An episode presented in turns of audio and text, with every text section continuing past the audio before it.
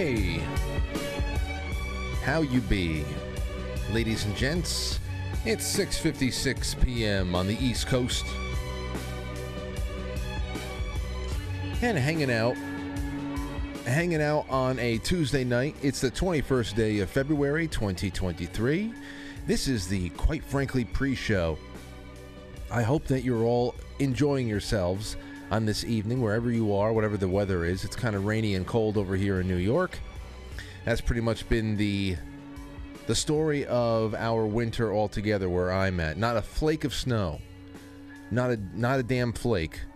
You know, I don't want to be I don't want to be uh, snowed in for months, but it would have it would have been nice to have one or two snowstorms. Something to, something to justify the manpower that it takes to bring that damn yard machine up from our basement every year that damn cellar. But that's not going to happen. In fact, it's pretty much been spring the last f- four to six weeks. We got the really bad cold around Christmas Eve. We got a chilly week about two weeks ago. A couple chilly days about two weeks ago. It was a weekend, and uh, now now all my flowers are coming up. They have been. It's been anywhere between 50 and 64 degrees. So whatever. At this point, I don't want it to snow. It better not. I'm over it. It had its chance. I'm done. But it's the 21st day, and I hope that you're having a good one, and we're going to have a good one tonight. In the opening, we have some grab bag items to kick around. I also am going to bring on for a really interesting spot is Mark Voelker, who is the creator of the Nevada Goldbacks that that we had mentioned at the end of our last talk with Robin McCutcheon about parallel economies and parallel forms of currency and and I can't wait to just talk to him about uh, about his his creation there. And then when he's off at the end of the first hour, we're going to go into a second hour that is jumping into the Putin speech a little bit. Uh, I watched it. I, I made some notes. I wasn't able to go and make myself some uh, some highlights. Found I have one highlight that everybody's probably seen uh, at least once. So we'll we'll go to that. Everything else just my notes because I don't I need I don't have that kind of production capability at this point to say, hey, can you uh, look through this and chop it up? So we'll go through that and then the uh, the response and the balancing it out. And I found a wonderful article. I think I found it on on Citizen Free Press. James Howard Kunstler.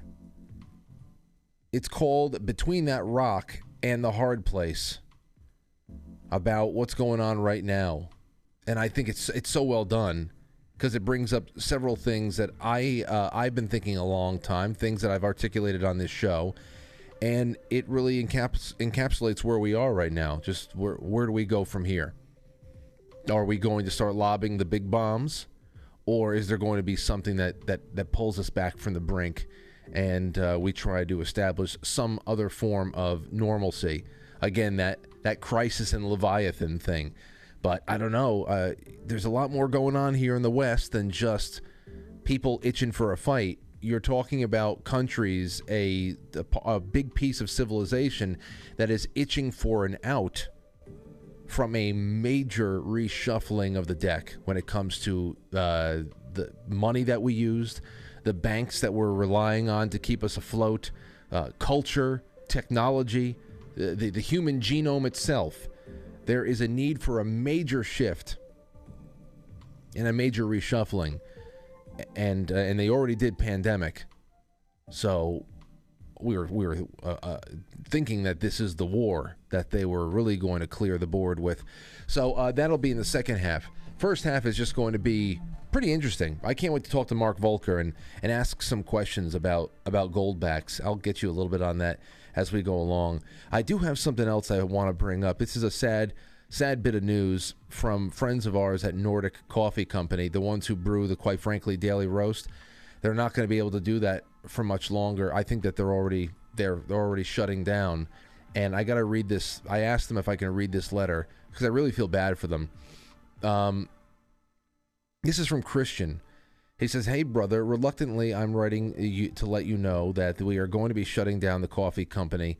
I know that it may come as a shock, especially in light of all the work we had done recently on getting your blend ready and other work you may be working on, commercial and all. And we were, we were working on commercials. Uh, fact is, a couple of things are happening. They are raising our shipping freight rates sky high again. And uh, listen, this was an issue in the beginning. We knew that it was an issue in the beginning with some people. You saw that the, the shipping was a lot and it was just the way it is. I, I told you, uh, shipping international right now, you got to take out a mortgage to ship anything, a couple of pounds. Um, but they're raising our shipping freight rates sky high again. Plus, many of the beans that we use are non existent at the moment, and we are having a crazy time trying to source some of this stuff. Uh, those two things coupled together are making things very hard to maintain consistency and are adding to our supply chain frustration. Being in Alaska does not help in this case, so we talked about it and decided that we're going to halt production. I'm heartbroken on many levels.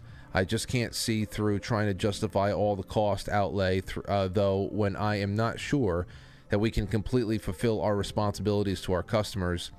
Working with you on this has been awesome. I'm just so sorry right now that we cannot follow through. Um, obviously, there's nothing to nothing to say sorry for in this respect, but um, but he said we still have a roaster and we'll roast our own coffee, so maybe we'll be able to get you some some beans from us as gifts from time, and I maybe I can give those away. But thank you for the incredible opportunity to work with and the chance to get to know you more and your audience. Of course, they're part of the audience. So I I hate to tell you that, and of course they hate to tell me. And there's not there's no bad blood whatsoever. Uh, Christian and his and his wife, and they they've been wonderful from the from the get go. And I hate to see this kind of strain coming down on really good uh, American businesses and people who have a passion. They have a passion for for for doing this. So I'm I'm working on a couple of different options to see how I can get the the daily roast recreated in another place. But for now, uh, we'll be just letting you know that's that's what happened there. And all the best to Christian and the team at Nordic Coffee Company. I really hope that things get back to uh, being the way they were, so they can get back to doing what they love. Anyway, um, I want to I want to get into a few other things right now. First one up in the grab bag is from Study Finds. Let me get that on up for you. Hold on. Boom. Headlines Why are birds disappearing? After 40 years, scientists don't have a clear answer. Well, we all know, based on the last couple of hours of work we did in last week's shows, that they're being turned into drones. That we are actually in the the prequel to what is now being a self-fulfilling prophecy of birds don't exist that they've been all replaced by cybernetic drones.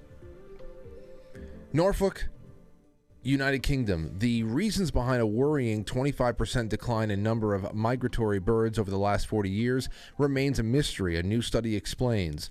Scientists in the United Kingdom say time is running out to find the answer, and birds summering in Europe and wintering in Africa need more protection than ever before.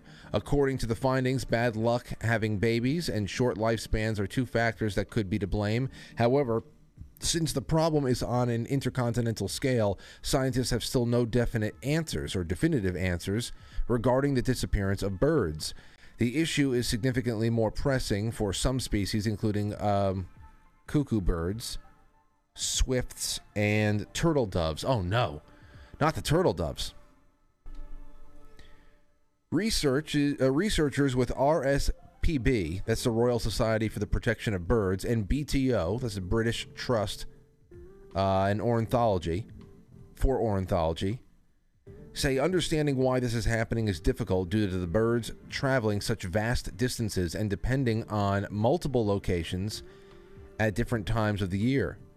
When they're not breeding, birds spread out across massive expanse, creating another hurdle in finding the cause. So,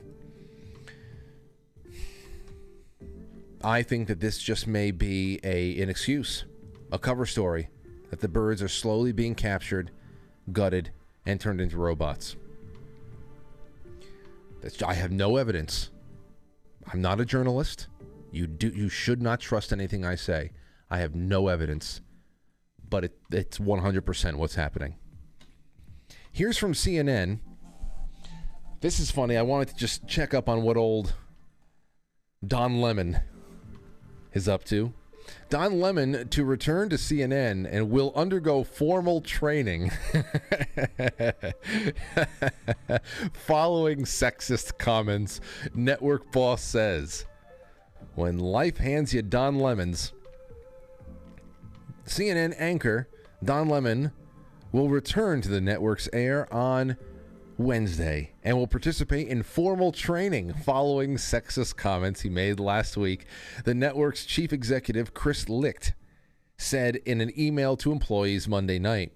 I sat down with Don and had a frank and meaningful conversation, Licht wrote in a, in a memo. He has agreed to participate in formal training, as well as continuing to listen and learn. Uh, we take this situation very seriously. It's important to me that CNN balances accountability with fostering a culture in which people can own, learn, and grow from their mistakes. To that end, Don will return to CNN this morning on Wednesday.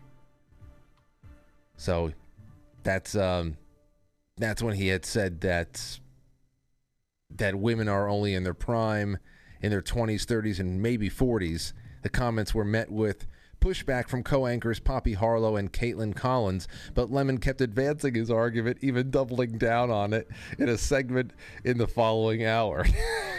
it was so funny. It was probably the best piece of work he's ever done. I, I, gotta, I gotta say, only because you can just see him digging, and I don't know at that point if he, if he felt like he was in trouble and he's trying to dig his way out, or he just does not like Poppy Harlow and he wanted to just keep, just keep getting at her. So I wonder I wonder what the formal training is about. They probably flogged him, but he probably he probably liked the flogging too much, so they caned him instead. And then they made sure that he knew the difference between a woman's biological peak, which is in their twenties, and their professional peak, which of course is right up to the moment that they say anything that offends transgender people. That's that's the that's the real that's the real dichotomy of biological peak and professional peak. That's it. Okay. And then he was told to go take, go say three hail Barbara Walters as as penance. Three hail Barbara Walters as penance. That was afterwards. And now I'm sure he's a fully restored person in the eyes of CNN. That's what I, um, well, it's just another night. Just another night in paradise. Okay, what else do we have? You know, we have a few things. That's Don Lemon out of the way. Oh, and then we have this Kevin McCarthy. Kevin McCarthy has given Tucker Carlson access to a trove of January 6th riot tapes. You might have heard about this yesterday we didn't have any time to talk about it, and I'm sure we'll get into it a little bit more as we see what Tucker Carlson chooses to do with them. This is from Axios, the Axios powers, so you know it's going to be completely hysterical. House Speaker Kevin McCarthy has given Fox News Tucker Carlson exclusive access to 41,000 hours of Capitol surveillance footage from the January 6th riot, McCarthy sources tell me. Carlson TV producers were on Capitol Hill last week to begin digging through the trove, which include multiple camera angles from all over Capitol grounds. Excerpts will begin airing in the coming weeks. Why it matters? Well, Carlson has repeatedly questioned the official account of January 6, downplaying the insurrection as vandalism, which it was. It wasn't an insurrection. It's ridiculous. Uh, now his shows, Tar- Tucker Carlson, Tarl Carlson, uh, tonight on Fox News and Tucker Carlson today and Tucker Carlson Originals on the streaming service Fox Nation have massive trove of raw material. Uh oh, yeah, raw material that has never been seen, and I wonder why. Carlson told me there was never any legitimate reason for this footage to remain secret. That is true. Uh, if there was ever a question that's in the public interest to know, it's what actually happened on January 6th. By definition, this video will reveal it. It's impossible for me to understand why any honest person would be bothered by that. Reality check, though, from Axios. The January 6th committee played numerous excerpts of the footage last year, captivating uh, last year's captivating hearings. Oh, oh, so it was the writing staff at Axios that the hearings captivated because nobody else was fucking watching. Numerous excerpts, forty-one thousand hours. 41,000 hours. Axios actually had the nerve to say, uh, reality check here. The uh, the Liz Cheney counsel showed everybody numerous excerpts from the over 41,000 hours. And no, no, no, that's actually I'm sorry, 41,000 hours that have not been released. So there are there are hours more that were that were pined through to pick out things so people can see uh, people with MAGA hats rattling uh, r- rattling uh, what what uh, what the hell are they railings. Forget about all of the Capitol Police waving people in. Forget about all of the multiple shots of people with uh, ear uh, earphones in and and, uh, and headgear in, waving people in. The fact that we know that we have these giant magnetic doors that are impossible to open unless they were ordered to be unlocked, being unlocked. There was so much coordination here, so much obscene coordination here. Um, it's just I, I don't know where else to, to go, but it's Axios. They're a joke. They're just a new generation of jokers. So we'll see where this all comes from, where this goes. We'll see. Um, I'd like to. I'd, I, I'm curious as to what uh, Tucker Carlson is going to do with any of this, what he finds, and uh, and we'll see. There you go. Um, that's all we have for right now. I'm going to start the show. Come back. I have one or two other things that we can we can uh, occupy ourselves with until Mark Voelker shows up around 7:25, and then from there we'll learn a little something about what he does. And I think it would be of great interest to people in this audience because we talk a lot about parallel economies and we talk a lot about what the future of the American dollar is, and when it goes away, what what do we do? What do we do? There's a lot of precious metals people out there as you should be. Good job. But this is something different, and I can't wait to talk about the goldbacks. So don't go anywhere. I shared all of the live links across all of the Quite Frankly socials, and if you would be so kind, I would love for you to sponsor me in a social media aspect tonight and share that out there. And if you're watching on YouTube and on Rumble, please like the hell out of this. So, Rumble is just blowing up it's blowing up right now. The liking is not only getting people seeing us on, on certain suggestion pages, but during the show, p- new people who don't know anything about us are showing up, and it's reflecting in really quick turnaround. So everybody on Rumble, I know we have about uh, about 900 people or so right there that are watching, and about 159 likes. We should get that as close to 900 likes right off the bat. And on on YouTube, these are the two platforms where this kind of activity really matters the most. Please do the same because uh, suddenly things are are jogging loose over there too. And then the day when we finally start getting all the quite frankly shorts, short videos putting out uh, going on out there, maybe we can actually rattle a few cages before we're ultimately kicked off. So um, thank you one and all, and let's get this show underway.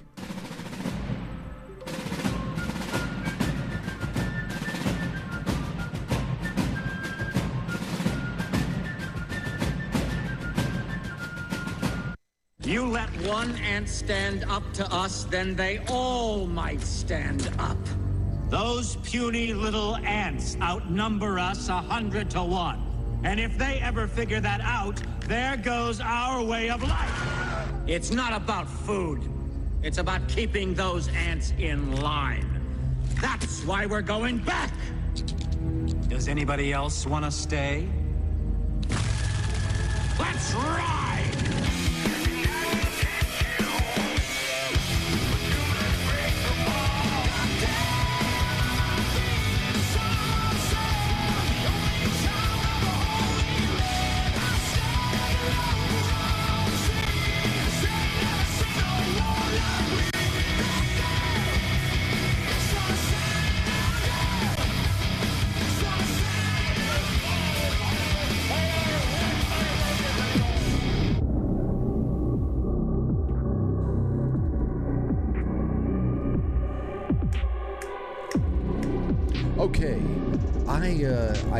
So happy to have you here. You know, I know I saw a little bit of uh, feedback in the Rumble chat as I was sitting through the intro, and I know that there's been glitching going on over there lately. I can promise you that I am pumping out a lot. Uh, my, my, my bit rate upload is strong across everything so I don't know what is the what's the disconnect if people say that there's some buffering going on at Rumble, but I have seen a lot of glitchiness across the entire platform.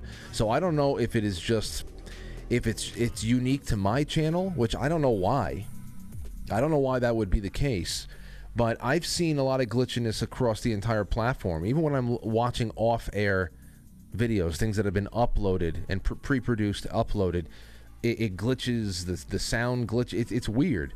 So maybe it's just more Rumble growing pains because it's growing at an exponential rate, and a lot of people are going over there and, and being a little bit more exclusive there as opposed to everywhere else. Uh, but we weren't having this issue a couple of weeks ago, so it, it might just be growing pains. And I, I wish I had some better answers, but uh, I do hear I do hear your feedback on that, and I don't I don't know how to rectify it. Um, because I'm I'm pumping I'm pumping out some pretty good power right now. Uh, all right. Other than that, I've got some things over here. Oh, did you hear you hear about this new drug, a skin rotting drug? It's called Tranq. Tranq. I saw this on New York Post. Tranq infiltrates big cities, uh, big cities, zombifying bodies. There's a new drug in town, and it has deadly consequences. Xylazine, otherwise known as Tranq, Tranq dope, and zombie drug, is wreaking havoc in major cities across the country with its devastating effects. It can literally rot the user's skin. The substance, which seems uh, to first appear in Philadelphia before migrating west to San Francisco and Los Angeles, was used for cutting heroin, but most recently it has been discovered in fentanyl and other illicit drugs. While approved by the Food and Drug Administration for veterinary use, xylazine, a non opioid, is not safe for humans, and those who overdose on the drug do not respond to uh, uh, naloxone or Narcan the most common overdose reversal treatment. Xylazine causes sedative like symptoms such as excessive sleepiness and respiratory depression, as well as raw wounds that can become severe and spread rapidly with repeated exposure. The crusty ulcerations, which can become dead skin, called uh, eschar, eschar, I don't know how to, I, first time seeing that, can result in amputation if left untreated because it's not listed as a controlled substance for animals or humans, Tranq lands in a confusing and horrifying gray area, and hospitals rarely test for it with routine toxicology screenings. Last month, one Philly user suddenly developed xylazine specific wounds near her opioid injection sites. I'd wake up in the morning crying because my arms were dying, Tracy McCann, 39, told New York Times. The city reported that 90% of lab tested dope samples from 2021 contain xylazine, which can increase the risk of o- overdose when combined with other illicit substances. But the lethal combination of substances is what gives xylazine its appearance, or appeal, I should say. The high of the opioid, such as fentanyl, is extended with the help of Tranq. I, I thought that it took like just a couple of uh, sprinkles of fentanyl to kill a person. So what? So what are you trying? What are you trying to enhance? But this is just where people are right now. It's crazy. It's too late for Philly, Sean Westfall said, an outreach worker with Prevention Point Philadelphia, as he told the Times. Philly's supply is saturated. If other places around the country have a choice to avoid it, they need to hear our story. People with substance use disorders who get hooked on the zombifying drug believe the emerging substance killed any kind of joy that came with getting high. Imagine that hell. Man. The zombie drug, xylazine. Well, I mean, what, what, what what's the response? Open up more state sponsored shooting galleries? Or I, I don't know. What's the response to something like that? It's just sick. Uh, there's a lot. There's a lot going into this, and I want to open up calls on on that particular thing. It's almost like one of those conversations that we have to have that mirror what we were doing with the crisis of faith episode, because because as you all know, um, and I and I put this on the network over the weekend on Sunday night. I I downloaded a, an old copy of of James Corbett's episode that he put out in like 2015 about how to fake an alien invasion. It's an awesome episode. I put it on Sunday night. It, had been a long time since I'd watched it, and it reminded me of so many things that we need to get get back around to talking about.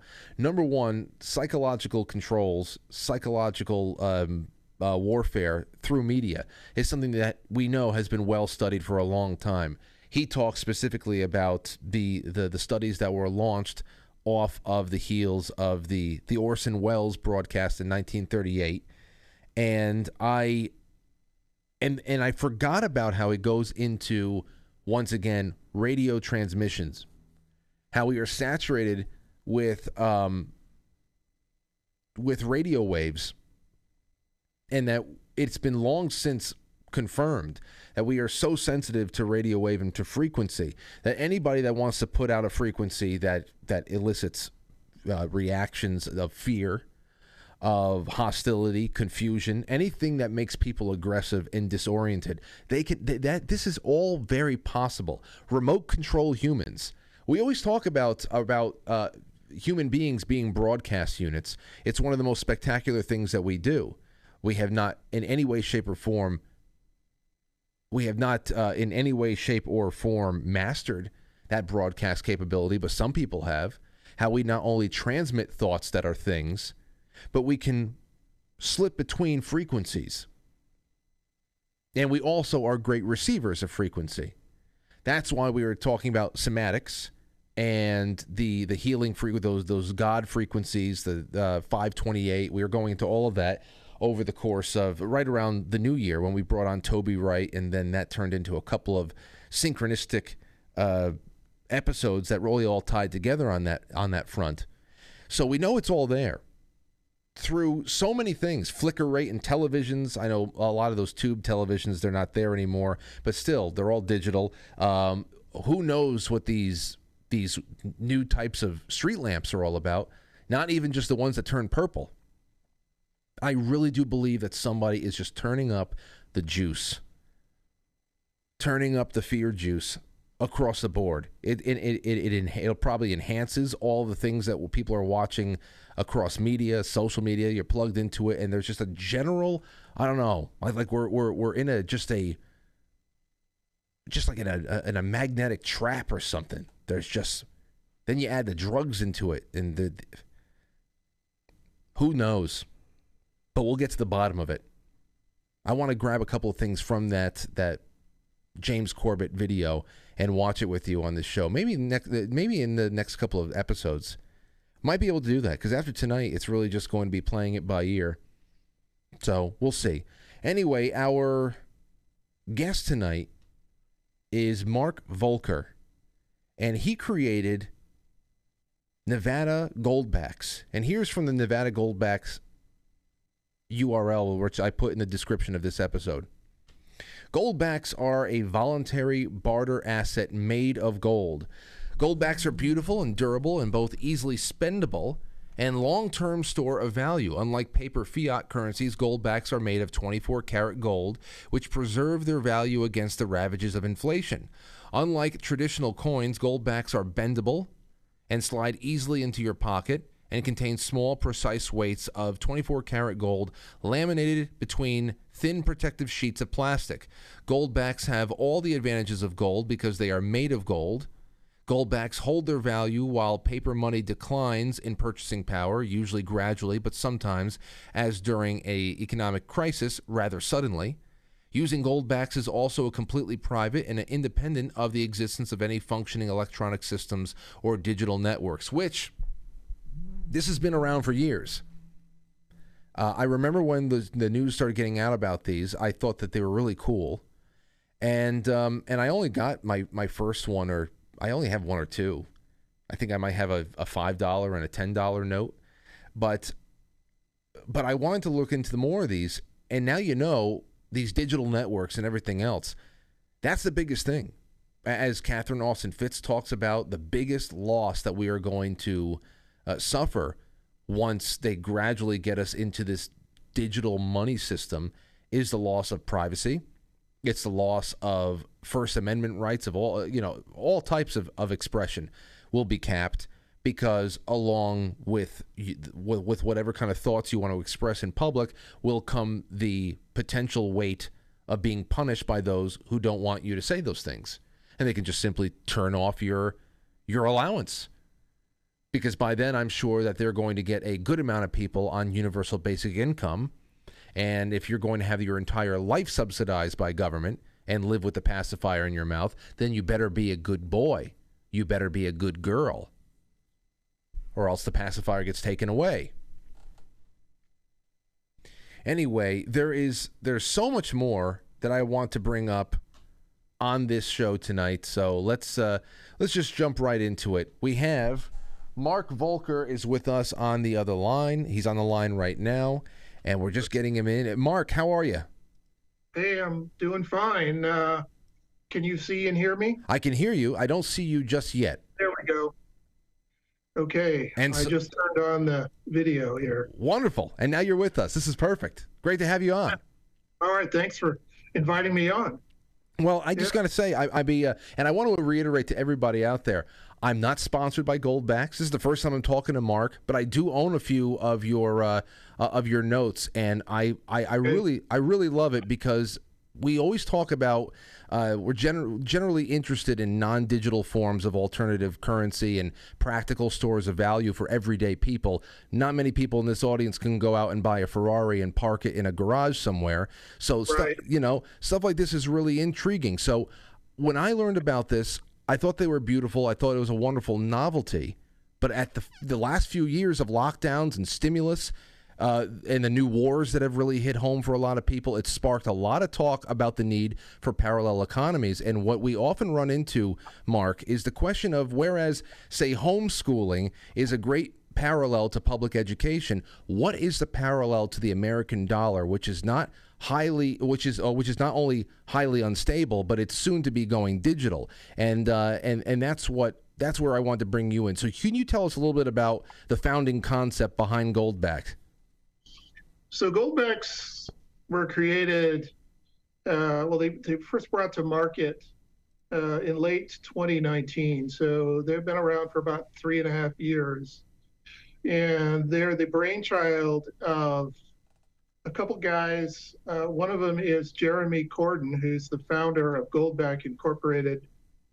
And the other is uh, Adam Trexler, who's the CEO of Valaurum, which is the company that actually physically produces the Goldbacks under exclusive contract to Goldback Incorporated.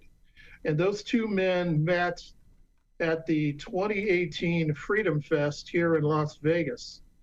And uh, when uh, Jeremy saw what um, Adam's company was making, which is uh, gold, decorative gold items on thin sheets of plastic. He thought maybe we could turn that into a currency. And it took them about a year to figure out how to do it and and to bring the first set of goldbacks to market.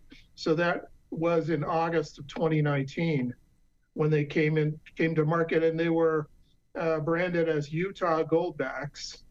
And subsequently, uh, the company has created three more state goldbacks. Uh, Nevada, about a year later in September of 2020, and then subsequent to that, New Hampshire and Wyoming. And the idea is that to make gold an everyday spendable currency, you have to make it into coins that have low value because you really can't spend a one ounce gold coin no you know, if you go to your grocery store, you know, even today, that's about $2,000. So how do you spend that? And you need something of much smaller unit value. And so that's really what goldbacks are. They are highly fractionalized gold coins uh, in the, with the form factor of paper banknotes. So you can slip them into your wallet and uh, right next to the, the paper currency. And if, if you want, you can offer them in payment for various things uh, that are not insanely expensive. So that's that's the idea. Gold for everybody's use. Well, uh, Jeremy, that is the name I read about years ago. That's Jeremy Cordon. Yeah, yes. Jeremy Cordon. He's the head of Goldback. Absolutely, yeah. that's the name I read about uh, a few years back. And uh, so, let me a- uh, ask you some questions about. I get a lot of questions from people, especially in the last week, where this came up in conversation just casually, and I said, you know what, maybe I can get somebody on from Nevada Goldback, and we could talk about this. A lot of people just really don't believe that this is this is actual gold that that it's it's some kind of a uh, it, it's a it's a novelty and that there is uh, there's there's actually really no physical value there. Can you talk a little bit about that? Uh, you, it says it very explicitly on the website. It's 24 carats. It, can you talk right. about that and also talk about how the how it's actually made? Because there must be a really interesting flattening process there. Right. So the, the gold-backed notes, and you see some of them behind me on my green screen, they contain 24 karat gold in the weight advertised written on the note. So the one contains one one thousandth of an ounce of gold, and then the five contains five thousandths, and on up the 10, the 25, and the 50. So a 50 gold back contains 50 thousandths or 120th of an ounce of gold in the note itself. So, how do you know that? Well, you can actually take it to a place that has a machine called a XRF machine, X-ray fluorescence spectroscopy machine. And you know, you can put the gold back note down on the machine and it will read out the elemental composition of, in this case, the gold back and it'll show you that there's gold in there. And that's a non destructive way of proving that the gold backs contain gold. Now, um, there are other ways to know. For instance, Goldback itself, its entire company's promise is that the goldbacks contain gold. So if they didn't, or if they didn't contain the amount advertised you know, the company would be ruined. And know, these have been on the market for over three years now. So they contain the gold. And another way to know is that big bullion houses like APMEX and JM Bullion and others sell goldbacks. And their reputation as bullion dealers would suffer greatly if they were putting items into the marketplace that were not as advertised. So, really, those three things will show anybody that the goldbacks do contain the gold that they say they do right in the note. That well, that uh, that that's good to know. Um, as far as how they're made, can I don't know if some of this technology is proprietary or whatnot, but what could you tell us about the actual creation process? Because I've always been very interested in in how you because there must be different thicknesses here. If you there you, are yeah, so there I, are so as you go up in gold content, the gold layer gets thicker and thicker, and eventually you get to the fifty and if you've ever held a 50 in your hand, you can feel the weight of it. You know, it definitely feels like a heavy thing. And of course, they get bigger in area also. So the volume of gold goes up in proportion to the denomination number. Now, how are they made? They're actually made using a, a derivative of a technology that was developed in the 1960s for spaceflight applications, where if you've ever looked at a spacecraft, uh, you'll see they're often covered in what looks like gold foil. Well, that's really not foil, it's actually mylar plastic that has evaporated onto it a thin layer of gold.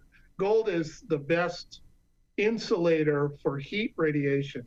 So if you want to control the temperature of a spacecraft or a component you know, of a spacecraft, you can cover it in gold coated, thin sheets of gold coated plastic. And so that was, they figured out how to do that back in the 1960s. And what happened with the Goldback is they refined that technology so that they could very precisely control the amount of gold that's deposited onto the sheet of plastic. Because if you're making a gold coin or a currency note, you know, you need to know and control very precisely how much gold is put down on the plastic, how thick it is. Yeah. So it took a lot of clever technology and inventiveness to figure out how to do that, how to evaporate gold onto plastic in a very controlled way so they know how thick it is. And it's done in a vacuum chamber. They they they have a big vacuum chamber and they have a sheet of the plastic that has the image on it already. And down below the sheet of plastic is a little crucible of gold. And they heat the crucible up. And this is all done in a vacuum. Now they heat the crucible up so that the gold literally boils and the atoms of gold fly across the vacuum up to the plastic and stick on it. And that's how they put the gold down. Wow. And they, and they know how thick it is by how hot the gold is, you know, how how vigorously it's boiling away and how far away it is and how much time they let this process go on before they sh- close the shutter and and quit depositing gold onto the plastic. So that's just how they put the gold onto the plastic. Then there are a whole set of proprietary techniques where they embed the image into the plastic and they have anti-counterfeiting what they call devices in the imagery. And all that stuff is very very proprietary. So the, that's how they make them. That, that's yeah. that, that's really that's really interesting. I, have wondered that for a long time. I didn't know if it you know you know when you go to a you go to a carnival somewhere and you put the penny in the flattener or it's like right. I, I, was like is is it something like that but just to a hundredth degree more? But that is just so incredible there. Now somebody else had asked about about um, how do they prevent counterfeiting. So there you say that's proprietary, but at least you you. Uh, you you uh, you address that. But uh, before I go on to practical application of this in society, um, I had another person get in touch with me. Ruben said, "Is there a uh, oh well, hold on? Is the printing?" Are they printing all of this, the images, on the packaging or on the gold itself? Like, is it on the plastic? or is it the gold? And and who came up? What was the also? Travis asks in the same in the same vein, what was the inspiration for the artwork on the gold backs? Because it's very beautiful. You got a lot of these old, uh, old looking uh, classic women and uh, animals and children and whatever. So, right. what's the inspiration for the artwork? And also, how is it printed? What is it printed onto? The actual gold or onto the plastic? So, the the imagery is actually it's on the inside of the plastic. It is so the gold backs are two layers of thin plastic, and sandwiched between, bonded between, is the gold. And the imagery is not on the sur- outer surface, it's on the inside of that sandwich. So it can't really easily rub off. Gotcha. It's really embedded inside the note. And also, if you hold one of these in your hand, you can kind of feel on the backside a little bit of roughness, a little bit of embossing. So the process of putting the image in there is not just a printing process, it's also a sort of an embossing process. And that's part of knowing whether it's a genuine goldback. You can sort of feel the image on the back of the note if you put it between your thumb and finger and rub a little bit. Okay. Okay. The, the inspiration. What, why did they choose the imagery they they have? So on each of the notes, they want to depict a virtue, and they do it in in female form. They have things like justice and charity and wisdom and we've sort of established a tradition that the highest denomination, the virtue on the highest denomination is liberty. So each of the female forms has a name, which is e- either in Greek or Latin, it has the name of that particular virtue. And then the other imagery, the other image elements on each note reflect the culture and history and geography of the state of issue. So, for instance, on the Nevada, you'll see depictions of, of um, bighorn sheep, which are not uncommon here in Nevada. And you'll see bristlecone pine trees. You'll see pictures of mine mines and things like that. So it, it all reflects the culture, history, and geography and flora and fauna of the state that's named on the note. And it's all done privately. So when someone wants to create a new state goldback, what they do is they come up with enough money to pay the artist to create the imagery and then they they essentially buy the first production run of that state's goldbacks. I, and, I love this story. I love this story, and especially since it it, it really uh, harkens back to a time where the states were allowed to do this kind of thing, and uh, and we were doing it more often, and it was constitutional, and because we're really just working off of weights of. Uh, uh, of certain types of precious metals and, and right. not and not centralized fiat, and it's it's really incredible there. Um, you, you are the goldbacks considered? I know that you this has started off as a Utah concept. You're in Nevada. Um, how right. many how many states are issuing this, and are they considered legal tender? in those states, or is this really just an element for, like you say, a store of value and also a private bartering? So that, that that's a good question. So there are now four states with state goldbacks.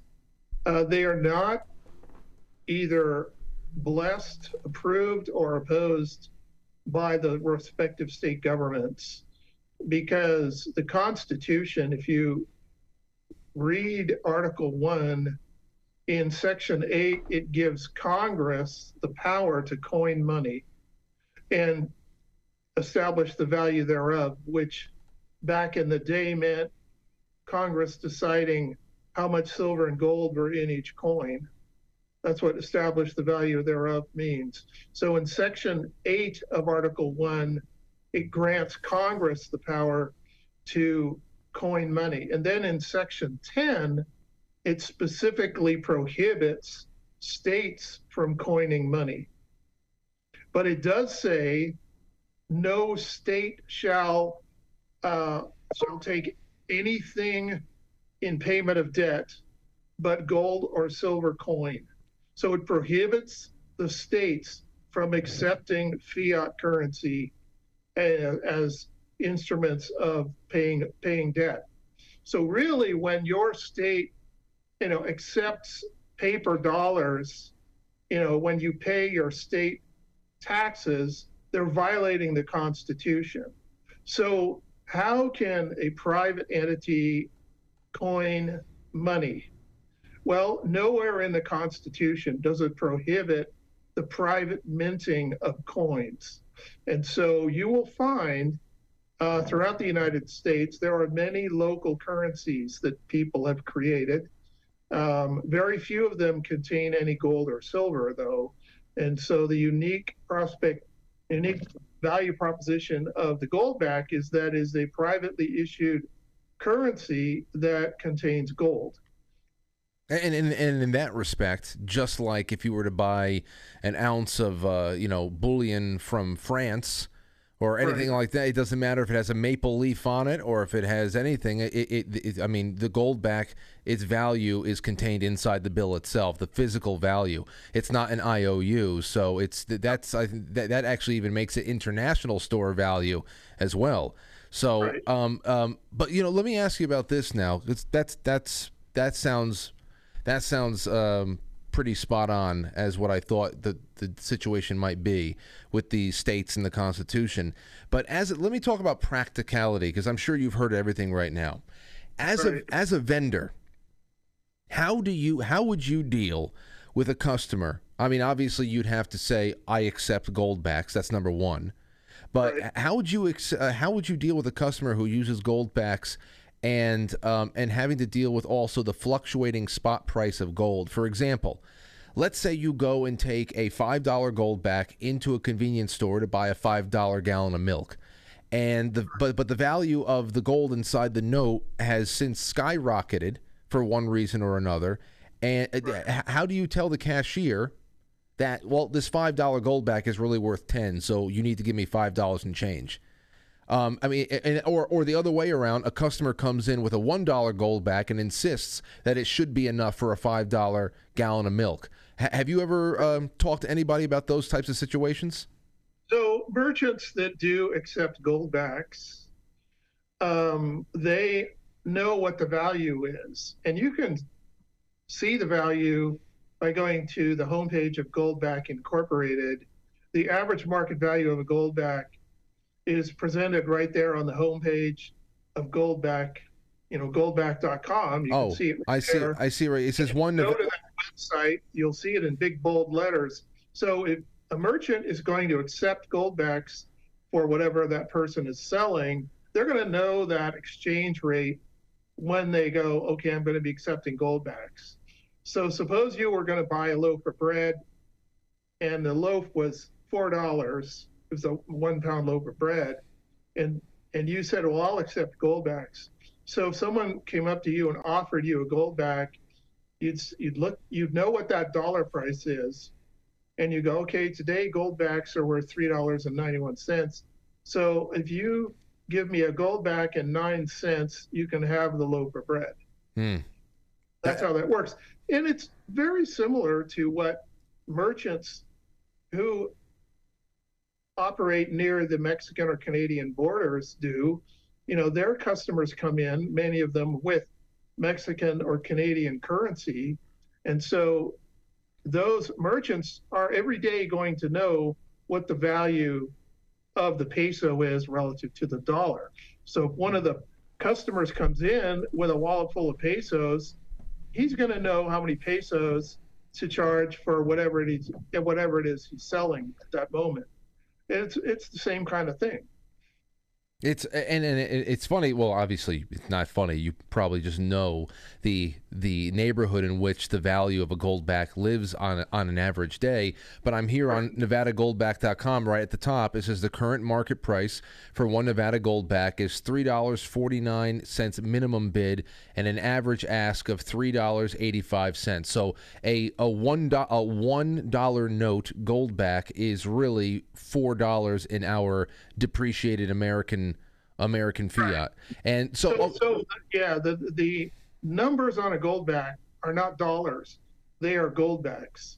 It's just like if someone handed you a euro banknote, that five on the euro banknote doesn't mean five dollars; it means five euros. right. So you have to know how many dollars to euros there are to go, okay, now I know what that's worth in dollars. Similarly with goldbacks, if someone offers you a five goldback, you know, you need to know that each gold back is worth three dollars and ninety cents or whatever it is that day. And you go, okay, that's basically almost twenty dollars that this person is offering me. Okay, so then here's another thing I have for you. Let's say a person, and I'm only asking this because there's a lot of people probably asking these very basic Yeah. questions right now. Let's say a person is in a squeeze. They need to really dip into some of their reserves to pay for groceries on one given week or another, or taxes are due, or whatever. How easy it is? How easy is it, uh, in your experience, for people to convert goldbacks back into American dollars?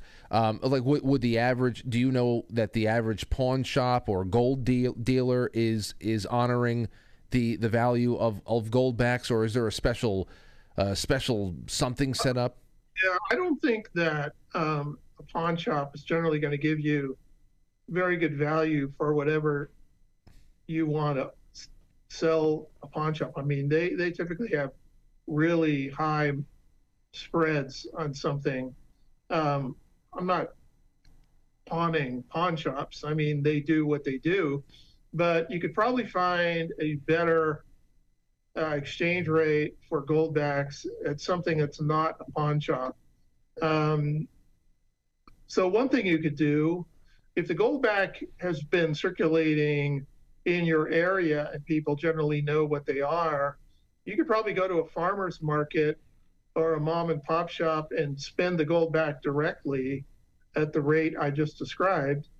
Um, or you could find somebody who was willing to trade you dollars for goldback. Oh yeah, that's right. I should have thought And- about that. and, you know, uh, I mean, I don't really have much call. Not many people come to me and go, "I've got gold backs. Will you give me dollars?" But every once in a while, someone does, and I'll typically, if I sell them for three dollars and sixty-two cents, I'll usually um, take them back at that moment for ten percent less. So the spread for me is ten percent. Um, and I think a typical coin shop if if you say you went into a coin shop and you bought a one ounce gold eagle and it was say two thousand dollars just for an easy easy number i think they would probably um, probably take that back at maybe 15% less than that Hmm. so maybe for i don't know seven seventeen hundred dollars so you know there's going to be a spread even in the forex markets, there's a spread between buying and selling foreign currency. It's a small spread because those markets are very liquid and therefore very competitive. But there's always going to be a spread there.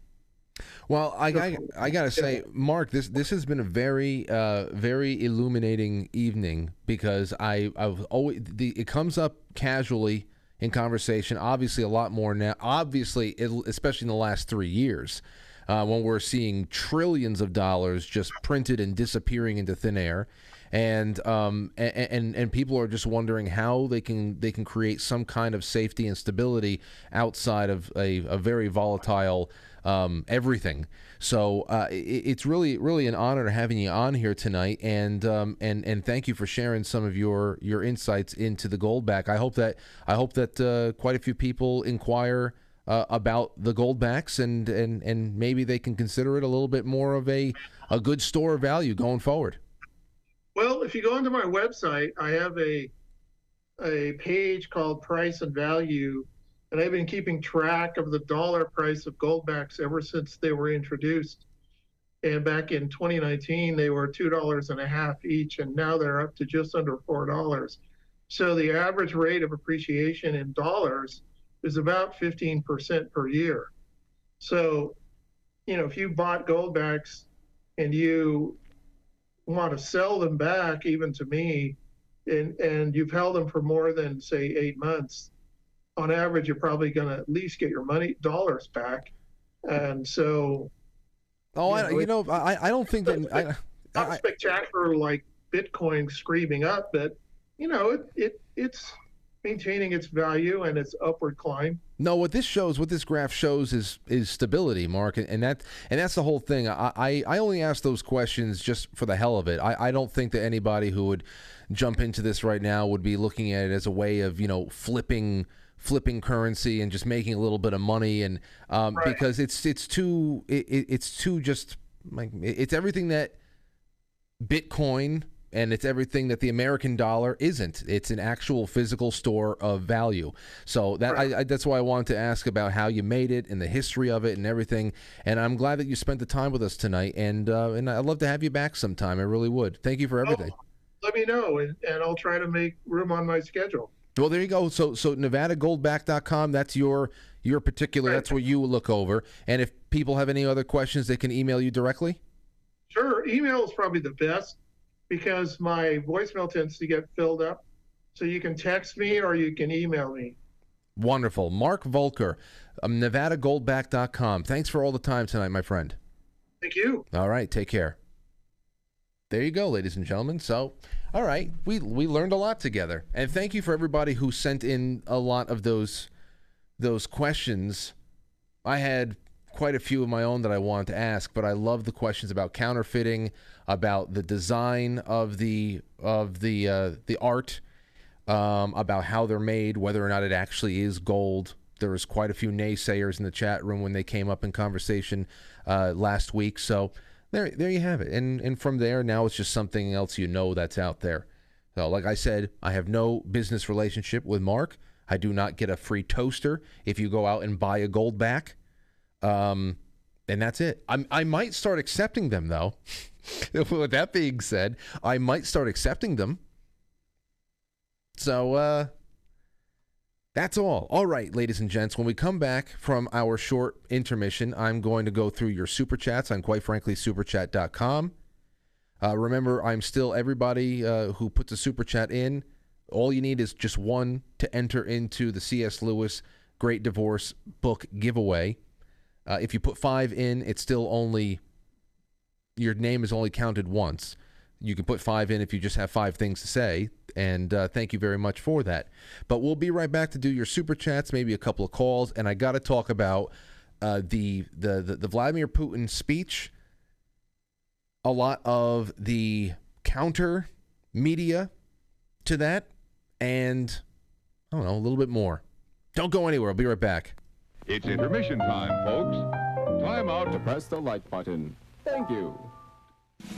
Ladies and gentlemen.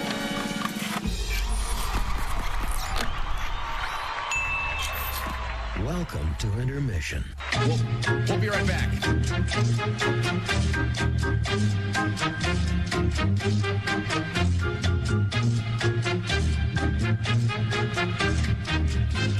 Yeah, intermission.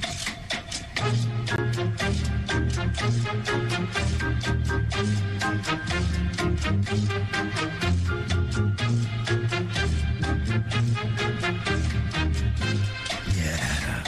intermission.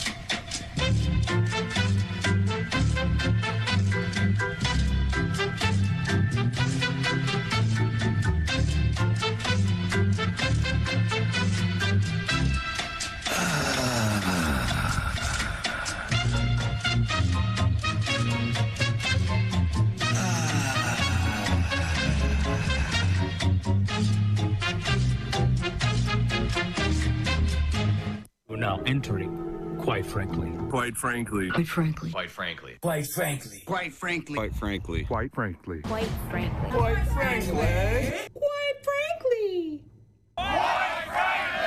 Quite frankly. Quite frankly.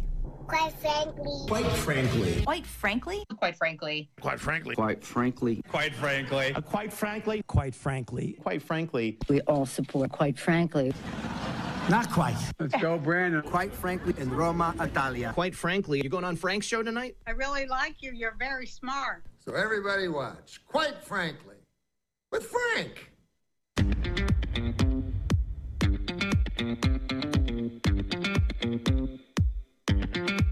Quite frankly.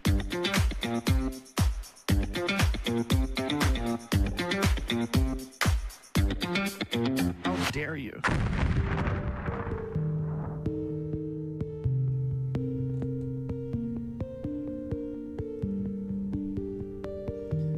Last night's show last night's show not only last night was one of those shows that not only got terrific response almost unanimously but i even got a handful of people congratulating me. People that i i uh, i i know well and and trust their judgment. It was it was very flattering. Brooks agnew kicked ass and what we spoke about last night with Turkey and seismic weapons and what he has personal experience with and what he has seen in the past and how he had seen it come about and show itself in Turkey leading up to this the devastation that has now claimed nearly 50,000 lives. It was an incredible show and I've I made sure to really put it out there in a couple of different waves of tweets and shares across all of our socials today because it's one that that that very few people should miss. But with that, let's go to some super chats on quite frankly superchat.com. We'll stay there. Shake and Bake says, "Hello, Lord Francis. I'm not a lord anymore. I don't know if you heard about it, but that well, I don't know for sure. But everybody I have spoken to and what I've heard about the whole buy a plot of land in Scotland and you actually have a legitimate lordship, even though you know the plot is like one foot by ten feet, and then you and your wife can be a lord and a lady. And I held that so that it was such an incredible thing for me to to know that Lauren and I were lord and lady. I don't want to let go of it, shake and bake. But thank you for honoring me like that. Hello, Lord Francis. Regarding Don Lemon, if you can remember the nun from 1923, kind of if I can remember the nun from 1923, uh, let me tell you about 1923. I love it so far, but really over the top with the Native American abuse scenes. Really over the top where I where I, I, am I'm completely disinterested in the story now because of just the the the the brutality. Ridiculous. Hello, Lord Francis. Regarding Don Lemon, if you can remember that nun from 1923, uh, imagine Chris Licht being the nun during the talk with Don Lemon, making it clear that I'm going to beat the misogyny out of you. He would probably enjoy it too. I know. That's what I said. They went. He probably liked the flogging too much, so they so they went to the caning. No, those scenes are terrible. It's like, please just bring me back to Harrison Ford and give me some gunfights. Little girls beaten by nuns. I get it. I get it. Phil's WW says, I loved Saturday's show. I had hoped it would have been more raunchy. Nothing better than laughing until you cry in traffic where people look at you like you're a nutbag. Uh, which you know I am, right, Frank? Uh, thanks and God bless. Well, thank you, and I'm glad that you enjoyed it. And I didn't go into you know some things about Saturday night's show. Some things, uh, you know, snuck up on us and were a little bit whoa. That was graphic but it wasn't it wasn't a raunch I don't believe it to be a raunchy show. I thought it was actually very relatable and funny and lighthearted and we talked about a lot more than sex. You know, the topic of sex popped up. We weren't talking about how it's done. You know, it was just it's just relatable life. And some people can't handle that. Very few of you. Very very few. This is an exceptional audience and thank you so much for allowing me the flexibility to do what we do over here. But I think that media needs flexibility. That's why many of you are have found your your way over here, and that's why we're different than the rest. KT Sky D says also, what is this? Hold on, this is a second parter. Okay, let's see. Do you happen to know? Katie says, do you happen to know the specifics of the threat that the leaders of the WEF made against Turkey? Oh, that's what what Brooks Agnew said. Uh, no, I don't know this. I don't know the specifics. I don't know. Um, but but I, I it is all on the record. Not only Turkey's not wanting to have anything to do with putting their vote down for NATO expansion in a time that is obviously supposed to be antagonistic with Russia and isolating Russia. They have they want nothing to do with that with Finland and Sweden and even that last second application of Ukraine they wanted nothing to do with that. And when the U.S. warship Nitze showed up to the, uh, the the the harbors over there in Turkey, we have been given a little bit more of a local. I I, I had uh, shared this on Twitter today. A little bit more of local glimpses into the protests from people in Turkey who wanted the warships out, get the hell out of here. And that was days leading up to the, de- the devastation. So I don't know what the WEF comments were, but you could see how Turkey was not standing in line with the current uh, this current thing, this current operation that they're running. Apex Hero Zero says, "Hey Frank, longtime listener, first time uh, sh- uh, Schmeckel donor. Listen to your podcast every morning in podcast form while working on my construction job and haven't missed a show since discovering you four years ago. Keep up the stellar work. Your voice is needed. I appreciate you, Apex. I really do, and thank you. I uh, I I really do love that idea of my voice being in on construction sites and in firehouses and and uh, all over the place all over the place places that that actual radio would not be able to to reach in wildernesses as long as you have a little bit of battery power and you're able to go in town and and uh, bum off of the Wi-Fi at the local coffee shop just long enough to download all your favorite episodes and then go back into the wilderness, I'll be there. All right, over on to Rumble. Rumble rants. My username says longtime listener Frank, first time interacting, big fan. I know you have a lot of veteran listeners. I'm one and would love to let them know about the Marcus Institute for Brain Health. Saved my life. Oh, well, please, please, uh, my username, quite frankly, podcast at gmail.com. Send me all the information you have. We have a lot of veterans that watch this show. A lot. Um, active, retired. Uh, I mean, a lot of lot of uh, military, active, retired, and I um, I appreciate I appreciate the company of that lot a great deal, and I'd love to share that. But he says the Marcus Institute for Brain Health saved his life and or her life did not designate, but um, so take a look at that and I hope to learn a little bit more about that in uh, in the coming days. Free Dub says, pretty sure there was a coronal mass ejection recently. Could be what's causing the disruptions lately. Are you talking about on Rumble? I don't know. Maybe. Maybe. And there's a little bit more over here. Molly Artie says, Frank, thank you for giving. For uh, thank you, gave me a great idea for my coin collector dad for Father's Day oh, if your father, if anybody co- collects coins or is into stacking precious metals or anything like that, and they don't have any gold backs, that would be a great gift. I- I'm going to buy myself a few more, just to be forthright with you. And I'm not getting any discounts. I promise you. There's there's there's no financial incentive for doing this tonight. I just wanted to uh, have a conversation that went beyond um, speculation and casual mentioning of things, since we're all interested in in how to build up some sort of a a semblance of independence outside of a system that's crumbling and at the same time trying to capture us in a new digital trap for what they hope is all eternity. All right, over onto Foxhole. Let's see. Last last go around over here and then we'll go into our other stories.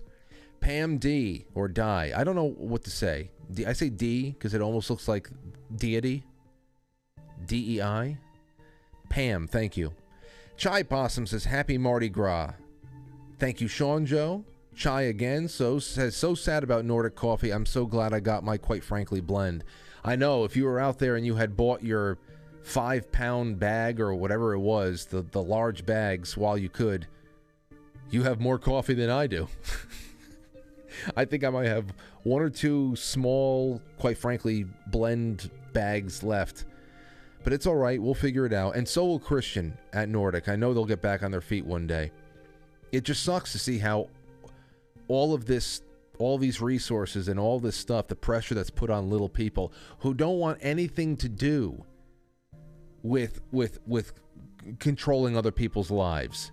You say, what does that have to do with anything? Oh, the lockdowns were about controlling people's lives. Big time. They're about controlling people's lives. They're about controlling the direction of the world. They're about deindustrializing the world. They're about getting people away from anything or any kind of trend that will afford them more liberty, more ability to go out there in the free market and ply their trade and have to, to crumble to the whims of large transnational corporations and all of their friends in places like Davos who want to put limits on how you do business because it won't it won't be good for the, the the environment, you know. And then of course there's war, which people like Christian and any any number of you out there, all of you out there, but especially those of you who are in who own small, mid-sized, or even large businesses. You have no no uh, interest in war.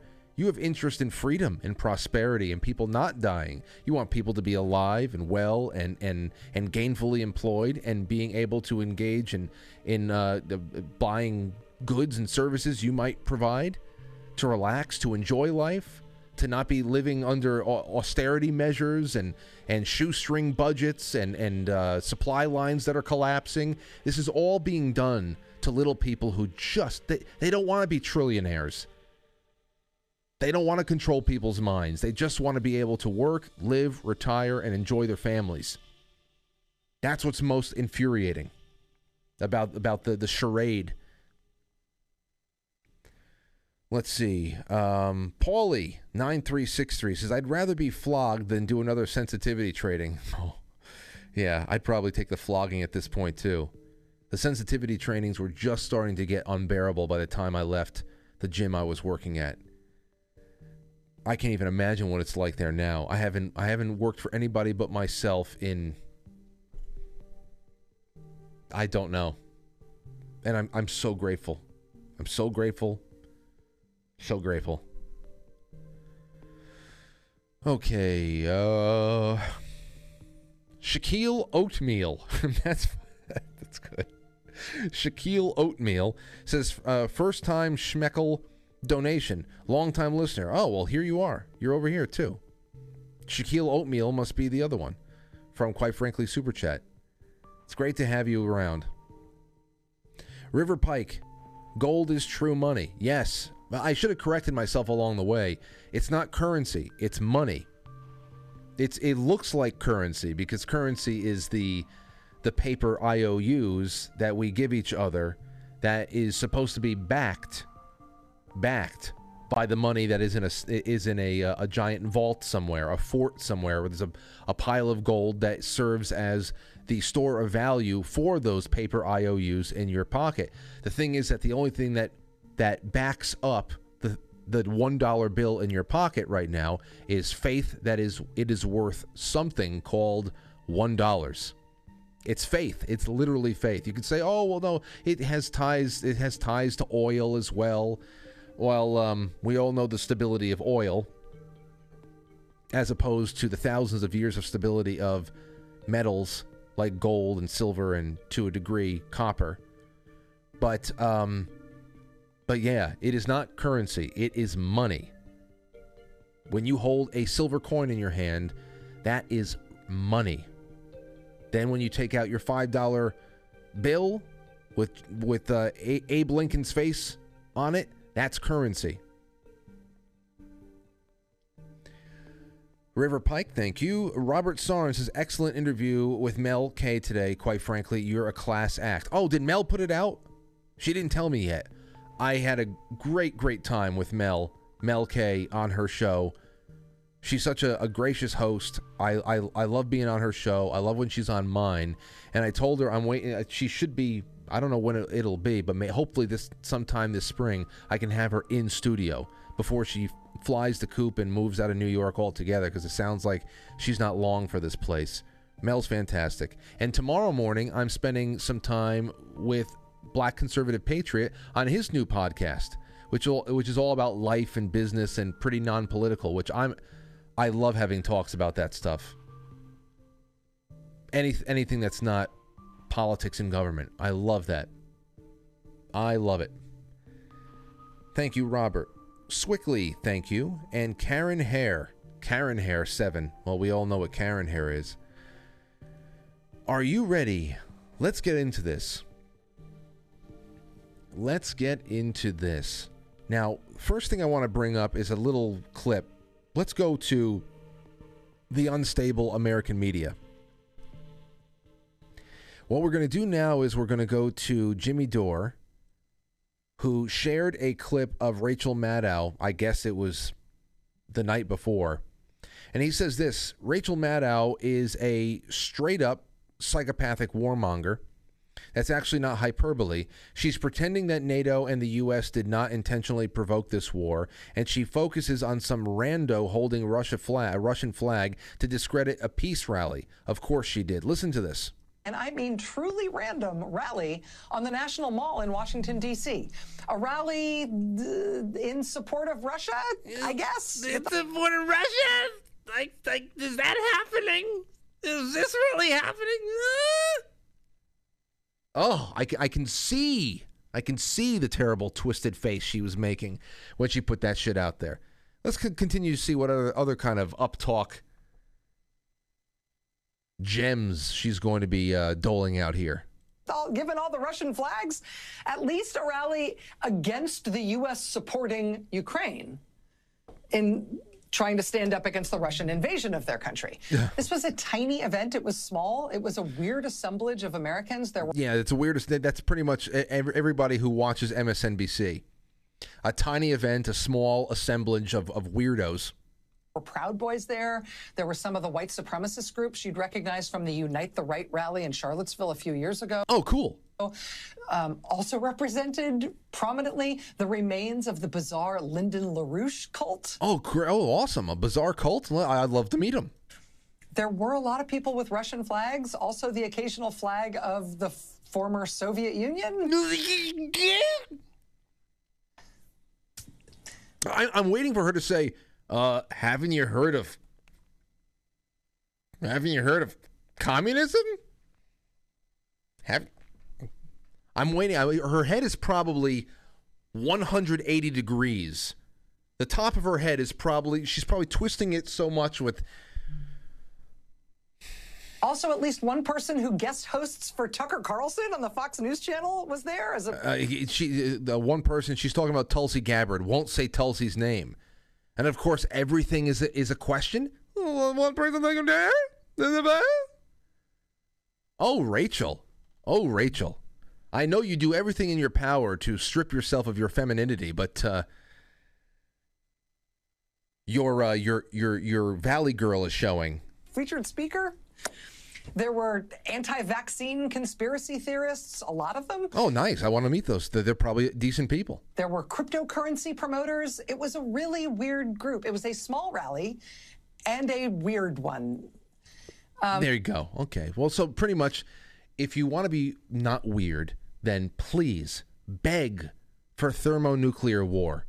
Beg your government to go drop bombs on Moscow. Please, please. Beg your government to send more, more billions of dollars to the to the cokehead Zelensky and his uh, his meth addicted, whatever's left of his army. Just whatever. Why not?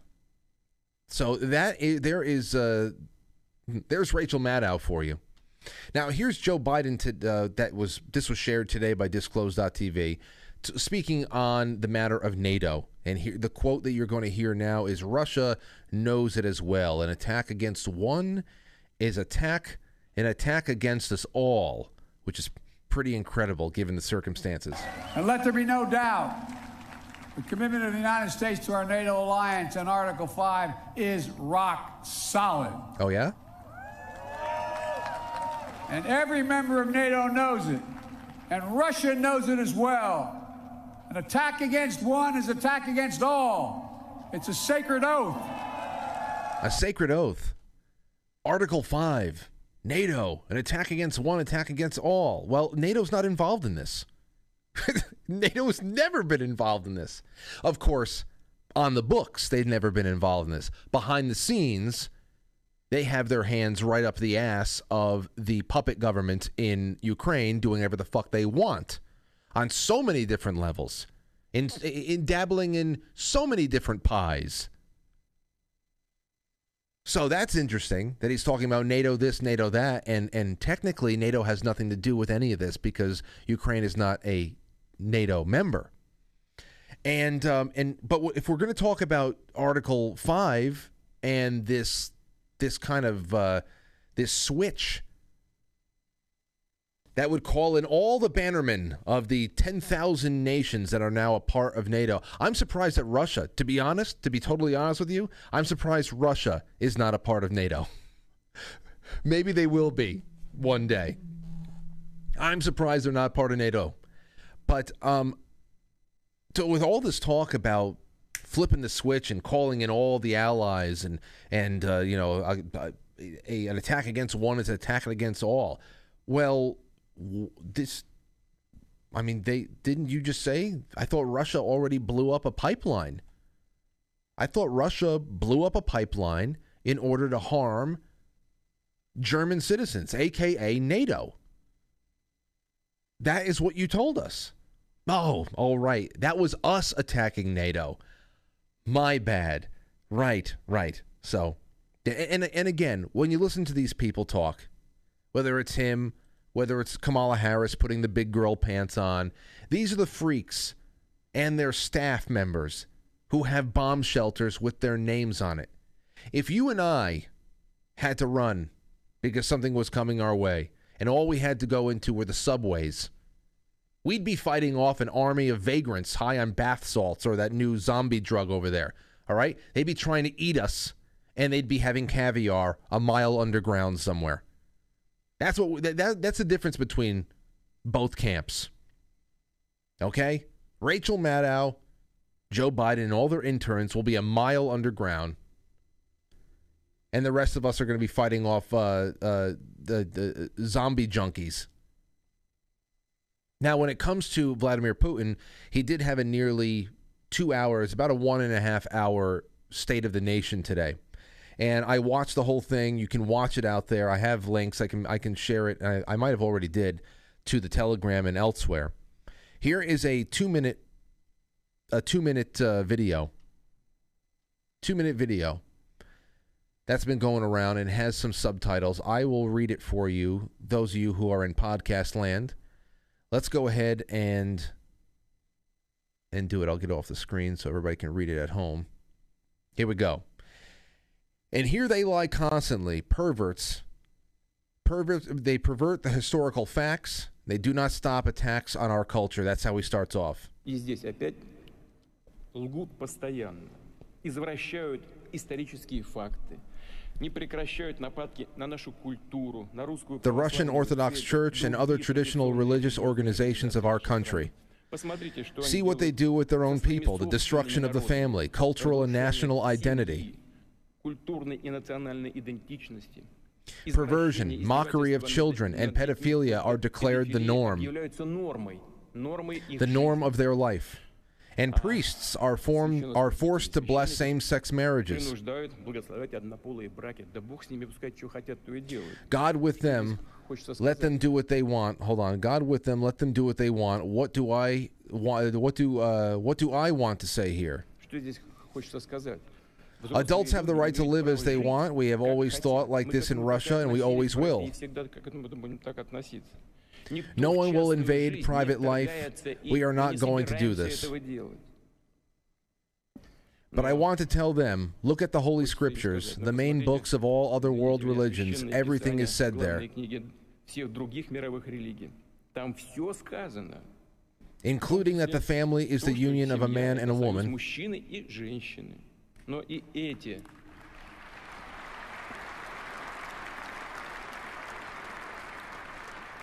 Но и эти But these sacred texts are now in doubt. тексты подвергаются сейчас сомнению. Но вот As it became known, the Anglican Church, for example, plans to consider the idea of a gender neutral God. гендерно-нейтрального Бога. What can we say? Forgive us, Lord. They do not know what they do.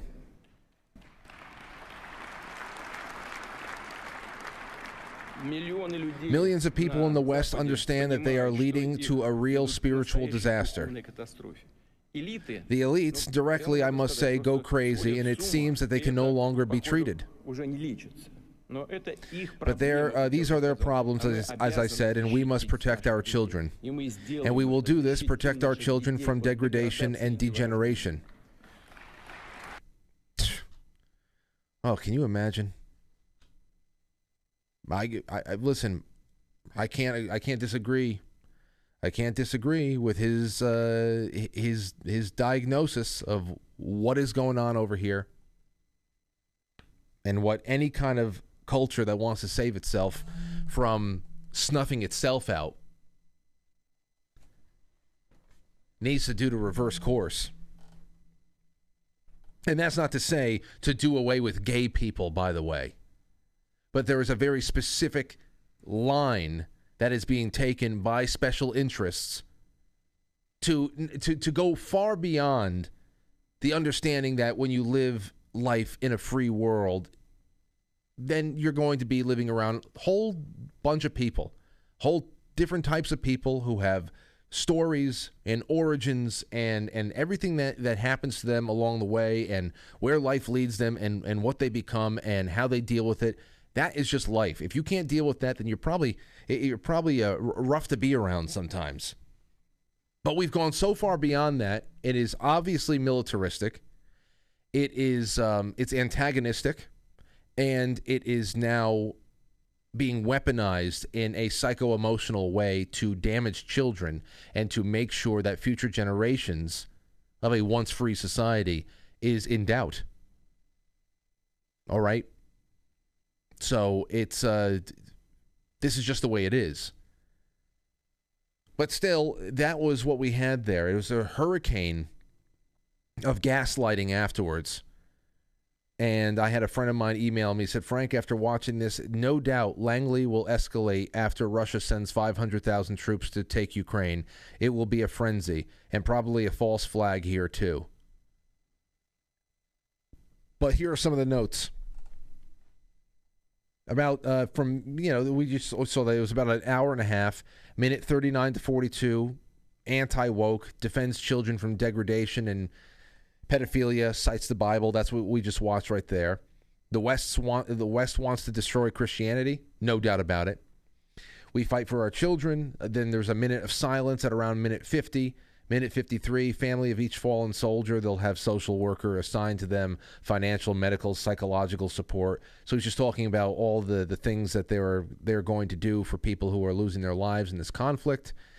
Um, around the one hour and 20 minute mark, for about 10 minutes or so, describes how oligarchs took money out of Russia, wasted it on yachts and mansions, and they're, how they're not going to help them when the West takes it. So when it's all taken by Western forces and governments and all like that, there's not going to be any any chance of the Russian uh, government coming to their aid. Russian capital must work inside Russia to build it up, he says, not to help our enemies make the choice to stay in Russia. And then around one hour, 30 to 54 minutes around there, interesting details on supports of veterans and mothers and economic strength and um, and then toward the end, nuclear the nuclear treaty being suspended, and reiterating that Russia will not attack first. So, whatever you agree on, whatever you can believe, or wherever you're at, that that's fine.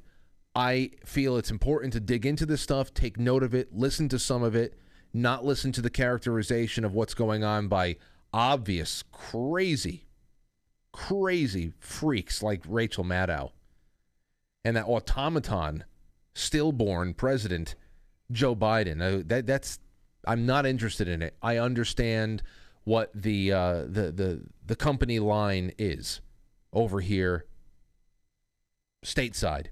I understand what the company line is. I'm not interested in that. I already know everything I need to know. This is what I'm interested in, knowing the other side, what they're saying. And uh, despite what you may think is just bull and just lies on their end, because I don't, I, I don't trust the Russian government. I don't. I don't necessarily. I, I may trust them more than ours, to be honest. But uh, but what does that mean? What does that mean? I'm just anti-war. That's all I'm coming from on all this. Anti-war. But to hear that over and over again, Russia is not going to attack first, which I believe. I believe because so far uh, we've only attacked ourselves with Nord Stream, and everything else is either a, a weak attempt at reverse psychology, which is obviously not going to work, or a preamble. It could all just be a preamble for a major false flag. I wouldn't be surprised if the false flag is cyber related. I wouldn't be I wouldn't be surprised because when they did that NATO summit a couple of summers ago and they were re- reviewing everything that would actually fall under an official trigger warranting of a triggering of of Article 5 they reiterated and really focused hard on cyber attacks being one of those things. It may not be that, but I wouldn't be surprised if it is, especially since Klaus has been promising that that's going to be the next pandemic. Uh, because, like Nord Stream, you can't hide what happened with these events anymore. You can't hide it, especially people are interested in finding the answers. But cyber attacks, we may have our assumptions about what's going on, that it may all be bullshit, but it'll be a lot easier to fake. So, and then they, they, they closed out with the national anthem, their national anthem. And that's what we have. The Daily Mail, this is how they covered it Putin goes nuclear. Russian president raises the stakes as he reveals he is pulling out of nuclear arms treaty and accused the West of starting Ukraine war in a bid to achieve limitless power. Limitless power. You get a whole bunch of variations of that. So I'm going to take a really quick break. When I come back, I want to read you an article, a really quick one, but it's so it's a great piece. It's a blog uh, by it's a blog by James Howard Kunstler. It's called Belief B- Between That Rock and the Hard Place, which is where he says we are at right now. And after we read it, you can call in and let me know if you agree or not. Don't go anywhere. A school teacher, cancer, desperate for money, roped into work, unable to even quit. You told me that yourself, Mickey. Jesus, what was I thinking? Mickey, please, let's both of us stop trying to justify this whole thing and admit that you're in danger. Who are you talking to right now? Who is it you think you see? Do you know how much I make a year? I mean, even if I told you, you wouldn't believe me. You know what happened if I son decided to stop going into work? A business big enough that it can be listed up in NASDAQ goes belly up. Disappears. It ceases to exist without me. No, you clearly don't know who you're talking to, so let me clear you in. I am not in danger, Minnie. I am the danger. A guy opens his door and gets shot, and you think that of me? No. I am the one who knocks.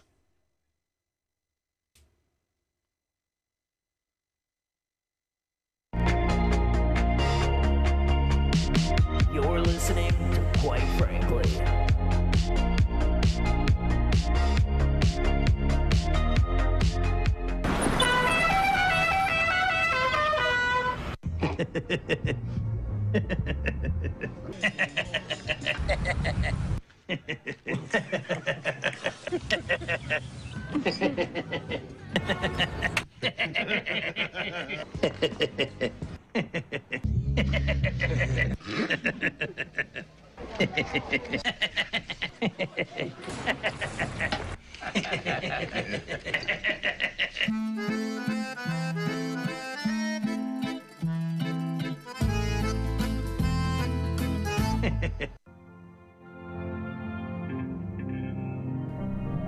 Yes.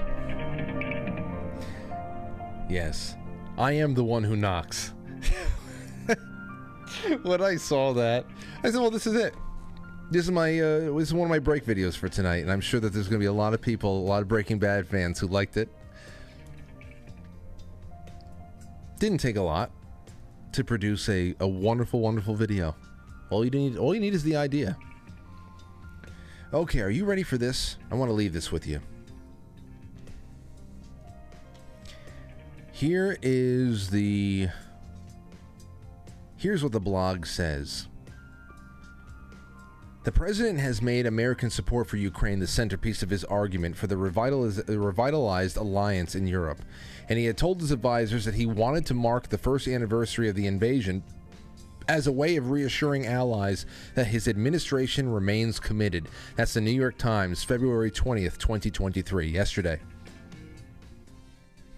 Secret agent man Joe Biden turned up in Kiev on Monday morning after landing in Poland and riding an overnight choo choo train across the Ukraine frontier to avoid the hazardous pomp of landing Air Force One in a war zone.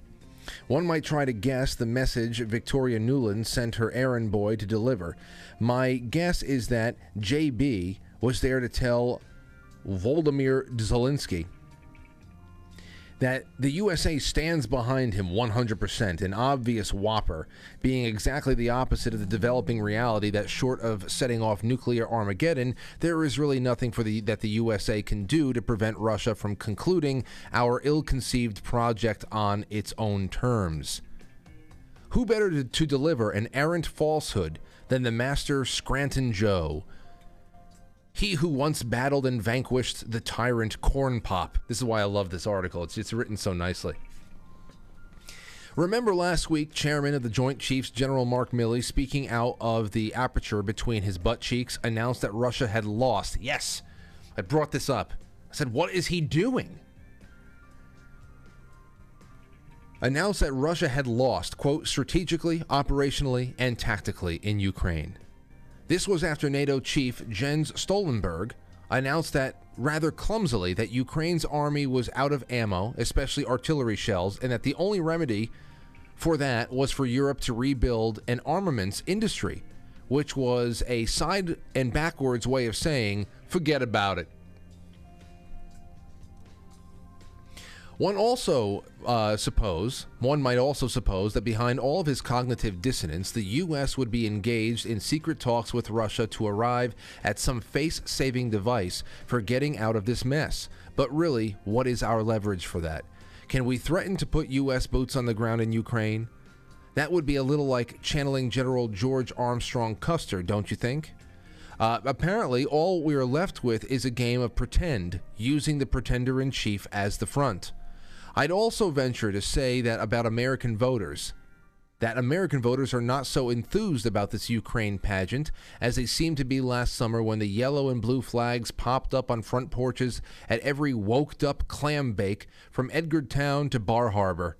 Our Ukrainian proxies sure seem to be giving those Ruskies what uh, what for along the front lines in Donbass payback you understand, for helping Donald Trump steal the 2016 election from she whose turn it was supposed to be. American Amazonian Caesar in pantsuit, Hillary Rodham Clinton. The fall offensive by Ukraine was an illusion, alas, setting up its army for a methodical decimation, now nearly complete. So too is the talk of sending tanks in to save the day, and so too is the very existence of NATO as anything other than window dressing on an empty storefront. If blowing up the Nord Stream pipeline, as recently alleged by independent reporter Seymour Hersh, smells like an attack on our supposed ally Germany, then how was it not an attack on NATO in which Germany was a centerpiece? Have I not been saying that? I, it's just so well thought of. Every every just logical little thing that picks this entire charade apart. That that that fat traitor, Mark Milley, to go up there and say all that stuff that is obviously nonsense. Nonsense. And, and, and really, what it comes down to, we're not done with this yet. It's not too much longer. But Behind all this cognitive dissonance, the U.S. would be engaged in secret talks with Russia to arrive at some face saving device for getting out of this mess. But really, what is our leverage for that? Can we threaten to put U.S. boots on the ground in Ukraine? What would that be like? You know, it's like, what do we have to bargain with? The charade has always been so over the top that barring a really a full out world war what do you do? What do you do? Now, I think that there are. I, I think that it's it's even right now. If the U.S. got on out of there, all you have to do is send Rachel Maddow, Maddow out there. I'm sure somebody in those those news those newsrooms would come up with a way to explain why leaving Ukraine at that point was a win. And I mean, you can talk about some Japanese invasion of Japan thing. You know, we, we, had to drop the atomic bombs on on uh, uh, on on Hiroshima and Nagasaki because if we were to invade the mainland in Japan, we're talking about 10 million dead or a million dead or something like that. So, I, I, so what is it? They put themselves in such a pickle, which is why at one point, at one point, I was thinking, are they going to play the blue beam? With the UFOs that have now completely disappeared. I think it's been like 72 hours of no UFO talk anywhere. I was thinking to myself, and I was texting friends, are they really going to play the card right now? When they start talking about propulsion systems that they are not familiar with, I thought that they were going to say aliens, and they were going to say, in light of these these recent events, we've really got to we've got to pull together. We got to pull together, and maybe they can go and tell Russia, hey, listen, we're going to play the alien card.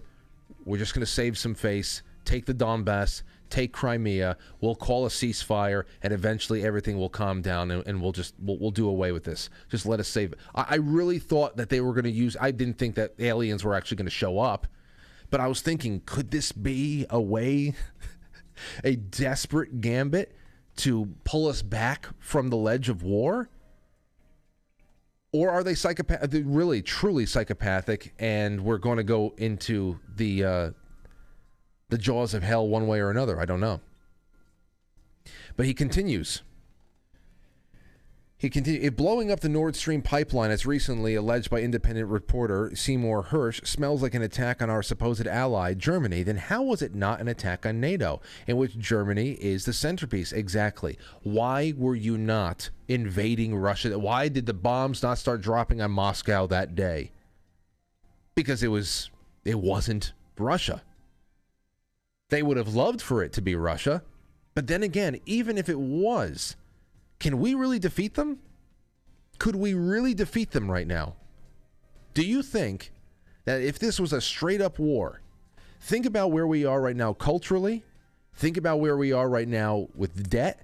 I was talking to Mel K the other day on her show, and we were talking about national uh, reasons of national security, why one thing or another is never done, and why we're always left in the lurch. So you want to talk about national security? We have our southern border that has been open for decades, regardless of who is in office. Um, the national debt is the greatest of our national security problems, if you ask me, because if there actually was a legitimate war, if that even exists anymore, the possibility for a legitimate war, if that ever really came about, do we have the money to fight it? And outside of that, do we have the physical readiness of our population to go out and fight a war? We know that the, that, that 75% of children cannot make the, the military uh, cut. They're trying to mechanize the military as much as they can because I, I just don't know if, like, what would we do? Has the, the degradation of the culture in the military even made it hard for us to go out there and win a legitimate war if we had to get into a slugfest with Russia and China? Is it possible? I don't know. Maybe there's somebody else out there that can actually, especially those of you in the military. You can email me at the Proton Mail account and let me know. Do you think that if all things were equal, I mean, not, not all things were equal, if there was a legitimate reason to go and have a fight right now, could we survive an all out fight? Would we vanquish the Chinese and the Russians? With the military we have right now, with the social discord we have here at home and with the $32 trillion in fiscal operating debt. I don't care how much money they're making selling dope in Afghanistan. How can you fund a war, a legitimate one, and, and not have the spending take you down, let alone the, the battlefield losses? I would love for somebody who knows better about that to email me and let me know what they think. But um, he goes on to say, and finally, why would Germany not be engaging in secret talks of its own with Russia behind America's back? Intrigue must be rife. Intrigue must be rife now throughout Europe, and Americans will not hear anything about it from its deep state owned news media. Is there any reason why Europe could not live with a neutralized Ukraine? Of course not. Ukraine is in uproar right now simply because geniuses in the U.S. State Department thought it would be a good way to annoy and, at- and antagonize Russia. It, wonderfully said. Again. Again, wonderfully said. The project was insane from inception. The main result is that Europe will no longer have the natural gas it needs as a, at a rational price to continue being an industrial society. One must in, one must conclude that NATO is looking for a way out of this, but there is no way out except to declare by word or deed, directly or otherwise, that NATO has outlived the reason for its existence. Any sane analysis by Europeans would arrive at the unnerving realization that the USA has become the enemy of NATO, not Russia. And if all that is so, then a seismic shift is underway that will leave America hung out to dry on the Ukraine project. Germany will have to make a deal with Russia to rebuild the Nord Stream uh, pipelines. And what could the U.S. do about that? Impose sanctions on Germany, France, and the, and the Netherlands, and the rest of the bunch? Where does that leave Western civilization? I'll tell you. It leaves Western Civ diminished. It leaves our country to stew in its own rancid economic and financial juices in abject isolation from basically the rest of the world. Fare thee well, hegemonic dream. Hello, multipolarity. It leaves Ukraine neutralized and no longer a problem. It leaves Russia able to feel secure in its borders and free to get on with being a normal nation. And it leaves Europe the hope that it can resume modern life a while longer with the familiar comforts and conveniences that they had when everything was uh, in place. I don't know if, if that's even the familiar comforts and conveniences post COVID, because I mean they're living with uh, a lot less of those as it is, but at least they'll have their gas back. The end of the Ukraine conflict also exposes the rotten web of globalist schemers who planted their operators in every niche of American life and around the Western civilization. George Soros' empire of meddling NGOs, Bill Gates' World Health Organization puppet show, the ridiculous World Economic Forum's network of stooges in high places from Justin Trudeau to BlackRock's Larry Fink. The end of the Ukraine conflict reveals the submission of the Democratic Party to nefarious interests intent on wrecking this country. Even the most benign end to the Ukraine conflict, such as by default Europe and Russia settling up on their own to stop the fighting, will be another humiliation for Joe Biden. And it, uh, Joe Biden is in quotations because I have to imagine who is he really? He's just the mask that's being strapped across the bony zombie face of the United States at the moment. Joe Biden and the crew behind him as bad as the last days in Kabul, Afghanistan. Their other crimes await full disclosure. Everything from the treasonous bribery to the fraud and genocide around COVID 19. There will have to be a severe political realignment in America, but before that can happen, expect many seasons of terrible disorder. I, I could not find a syllable that I disagree with in there.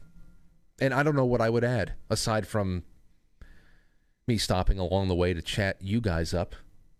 So, man, that was just perfect. Perfect, perfect. That was written again. This is by this is by James Howard Kunstler. And it's a blog that was posted yesterday, February 20th, 2023. The headline is Between That Rock and the Hard Place. I'm going to keep this saved because I want to see everything else that he writes. Wonderful writer. Really got everything there.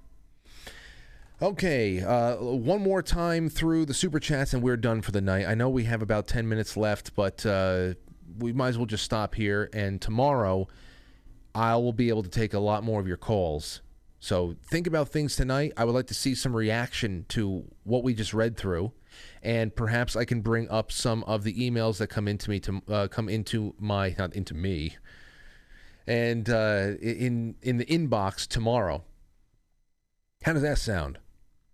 All right. Well, Karen Hare, thank you. T. Cross, thank you, and Keith says totally going to fund a room full of normal women trying to hold a round table while talking like Maddow. That would be uh, that would be an incredible endeavor. Thank you for that, Keith, and thank you for everybody over there on Foxhole on Quite QuiteFrankly.tv. I'm releasing the scratching right now. Let's see. Over on Rumble, I think we were up to date over there. My username just said that he just sent me over all the stuff about the Marcus Institute for Brain Health.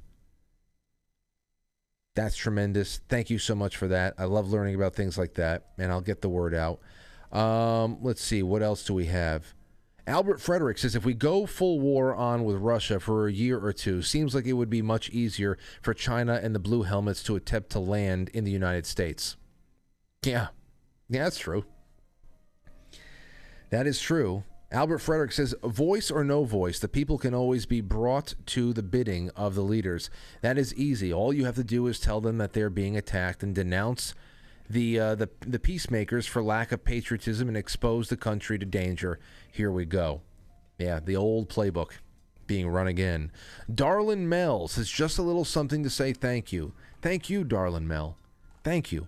I really appreciate it. And uh, Albert Frederick says, I wish that guy would have spoke about just how many places in Nevada, Wyoming, New Hampshire, and Utah already accept them because it's quite a few. And when the time comes that you need them, easier than carrying around a half a gallon of vodka. You know, I, well, you know, I- um, I mean, Mark, Mark really laid it out there. Uh, I'm, I'm sure it's good to hear that in Nevada, Wyoming, New Hampshire, and Utah, a lot of people accept goldbacks.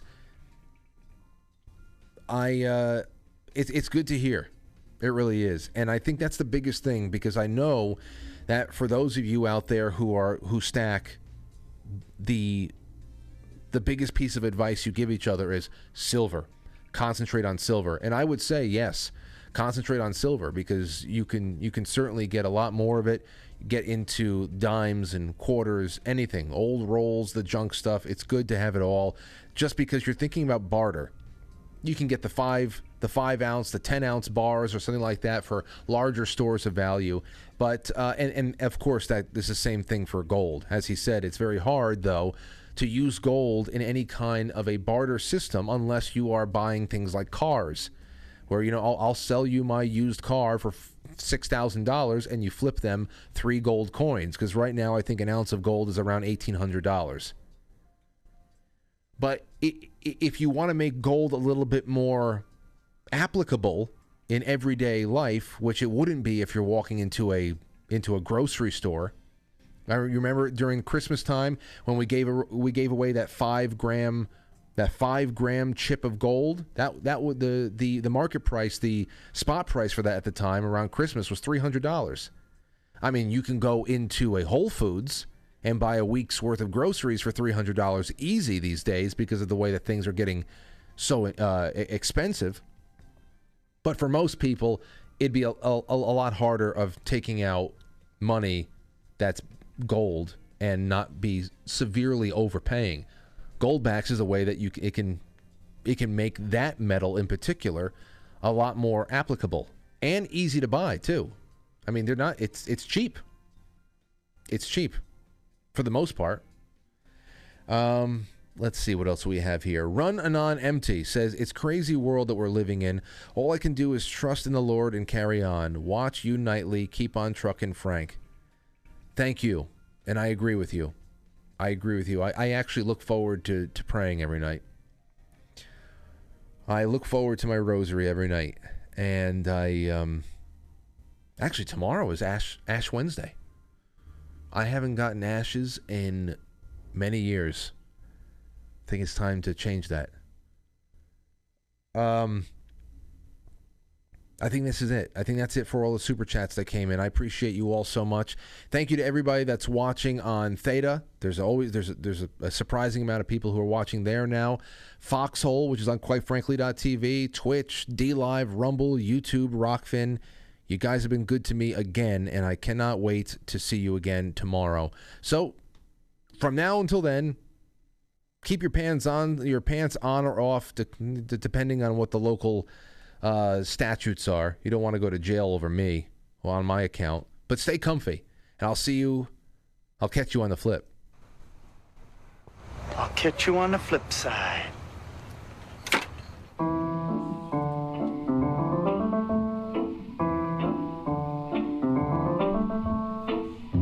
Quite frankly, is filmed before a live studio audience, and now our super chatters, starting with Albert Frederick, Darlin Mel, Running on Empty, Apex Hero Zero, Shake and Bake, Phil's WW, and KT Sky D.